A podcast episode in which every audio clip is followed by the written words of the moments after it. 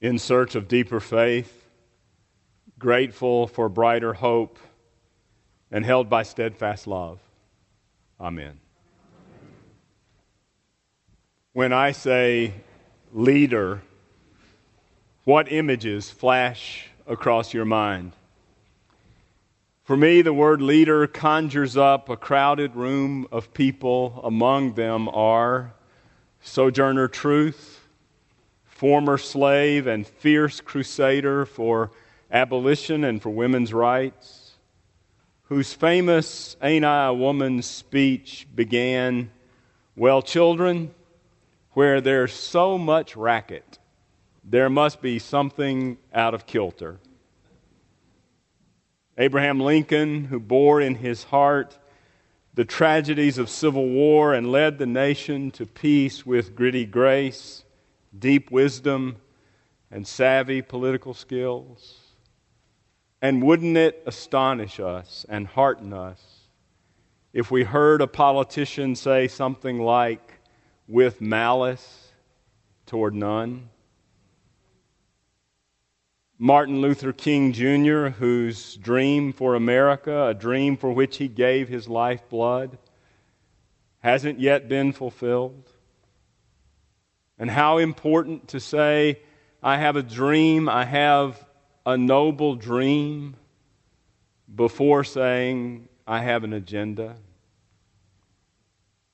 Coach Vince Lombardi who reminded us that it's not whether you get knocked down, it's whether you get up again.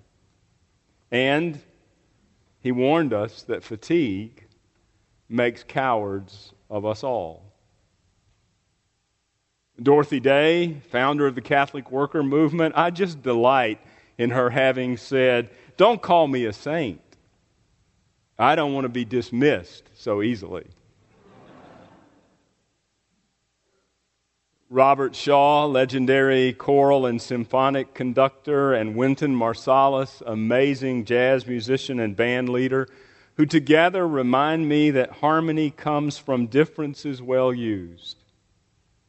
That music, like life, depends on rests and pauses.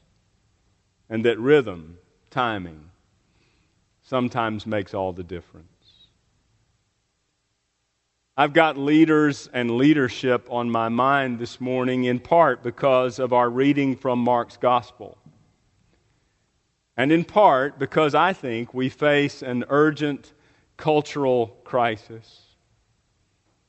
As you know, the word crisis was originally a medical term. In the course of an illness, the crisis was the turning point from which a patient either began to regain health or to move more surely toward death. Our crisis is in the body politic. Will the fever of fear ever break? The virus of violence lose strength?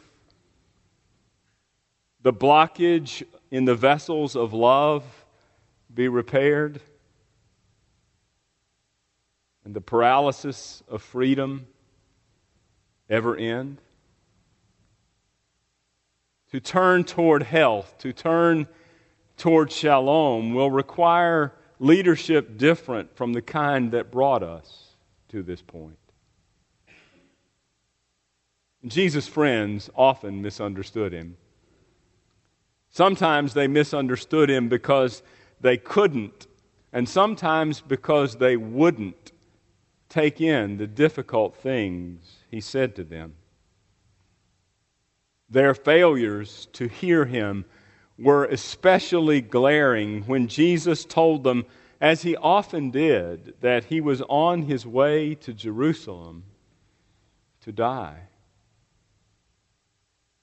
Jesus had decided that it was time for him to confront the establishments of government and religion, to raise his voice against Roman oppression and against the cravenness of some religious leaders who, in exchange for uneasy peace and cozy kickbacks, provided pious sounding legitimacy for those who had power over them. Jesus knew that his dreams of peace, justice, and abundance threatened their status quo of violence, fear, and scarcity.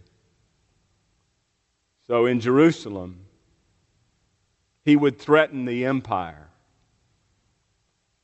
And as empires always do, it would strike back. His friends, though, continued to tell themselves a story they liked better. They believed Jesus was their deliverer, and deliverers don't go down to defeat. He was their Savior, and Saviors don't suffer. He was their Messiah, and Messiahs don't get executed. They told themselves that in Jerusalem, Jesus would lead a revolt against the oppressors, and then a grateful, liberated nation would make him its king. In the story they told themselves, the one they preferred, they would share his triumph, bask in his glory, and receive positions of privilege. So, on the road to Jerusalem, while Jesus spoke clearly and firmly about his impending death, they dreamed about lives of power. Two brothers, two former fisher folk, James and John, asked Jesus for honored places in the coming kingdom of which they dreamed. Grant us to sit one at your right hand and one on your left in your glory. Make us Secretary of State and Secretary of the Treasury. When the others heard their request, they were furious because they were all sure that they were the ones who deserved such plum appointments, not these nakedly ambitious brothers. Now, I think we can understand why all of them were seduced by the allure of power. When you have power, people scurry into action when you give an order. They curry your favor, they cater to your ego. And it's intoxicating to be on the inside track, to have information that others don't have, and to be in the room where significant decisions are made. And like many of us, the disciples thought that greatness was a matter of what rung you happened to occupy on a ladder of status. In their culture, men mattered more than women. Male children were more prized than female children. Children were worth more than slaves. Jews ranked above Samaritans. The healthy had more value than the sick. They perceived life hierarchically, top to bottom, first to last, higher to lower. And so do we. There was a little boy that was asked his age, and he replied, I'm just four years old, but there are plenty of them who are only three.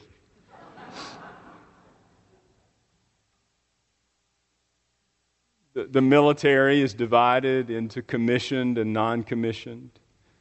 And there are strict gradations of rank and privilege in each of those divisions. University departments differentiate full, associate, assistant, adjunct, and visiting professors. Corporations distinguish between chair of the board, chief executive officer, chief operating officer, C level officers of other kinds, senior vice presidents, vice presidents, junior vice presidents, multiple layers of management and labor.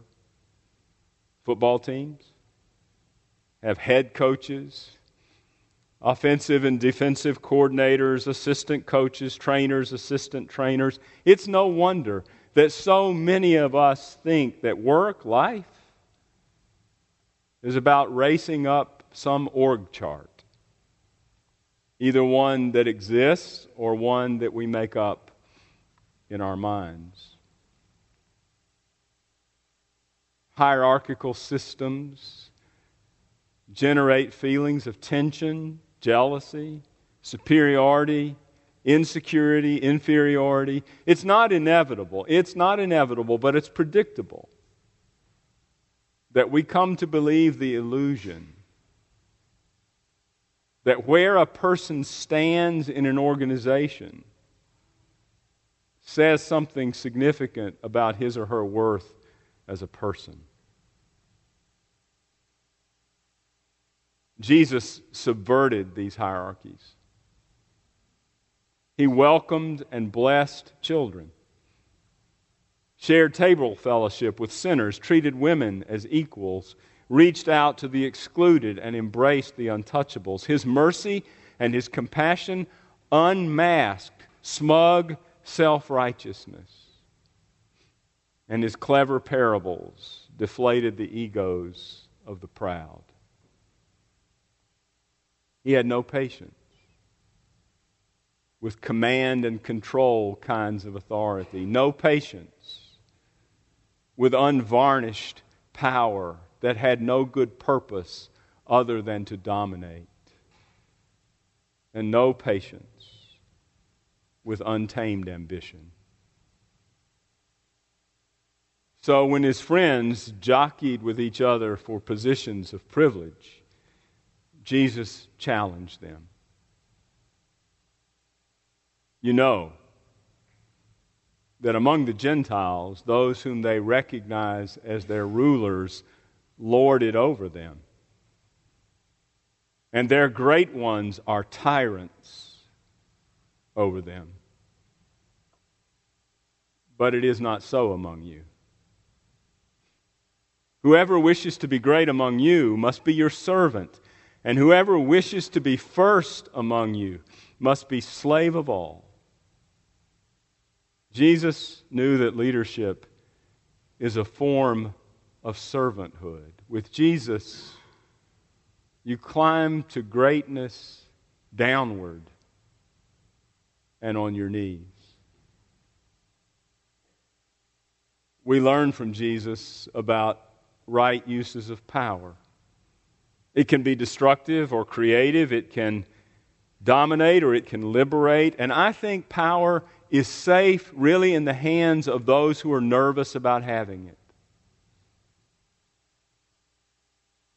It's safe only in the hands of a person who views it as a stewardship, as a way to serve. Jesus calls for leadership which is, engages in power sharing, not power wielding. The purpose of which is to empower, not overpower. And real leaders practice unselfish generosity and remarkable self forgetfulness. They know they're not the center of the universe, they know they're not the hinge of history. And they don't decide what to do on the basis of narrow self interest. Choreographer Twyla Tharp said, to be a great choreographer. You have to invest everything you have in your dancers. You have to be so devoted to them and to the finished creation that your dancers become your heroes. Without that generosity, you will always hold something back. Leaders like Jesus, real leaders, don't hold themselves back from the vulnerabilities and risks of investing themselves genuinely in the lives of other people.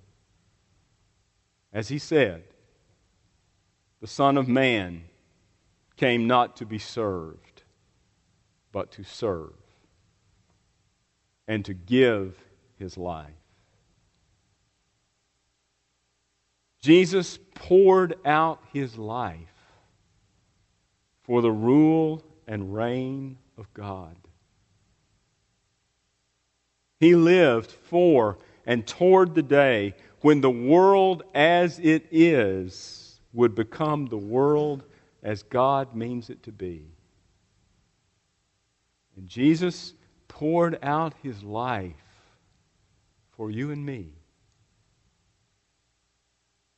Jesus still lives for and toward the day when we will become who God means us to be. In his book on suffering, Arthur McGill said, Force is no attribute of God. God's divinity does not consist in the ability to push things around, to make and to break and to impose. God invites, God persuades. God doesn't use us for the sake of self aggrandizement.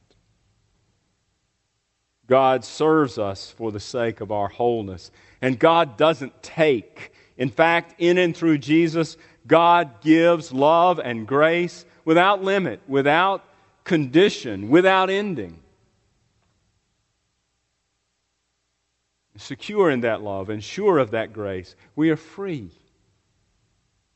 to give ourselves away. In On Thy Wondrous Works Will I Meditate. Mary Oliver wrote, I know a man of such mildness and kindness,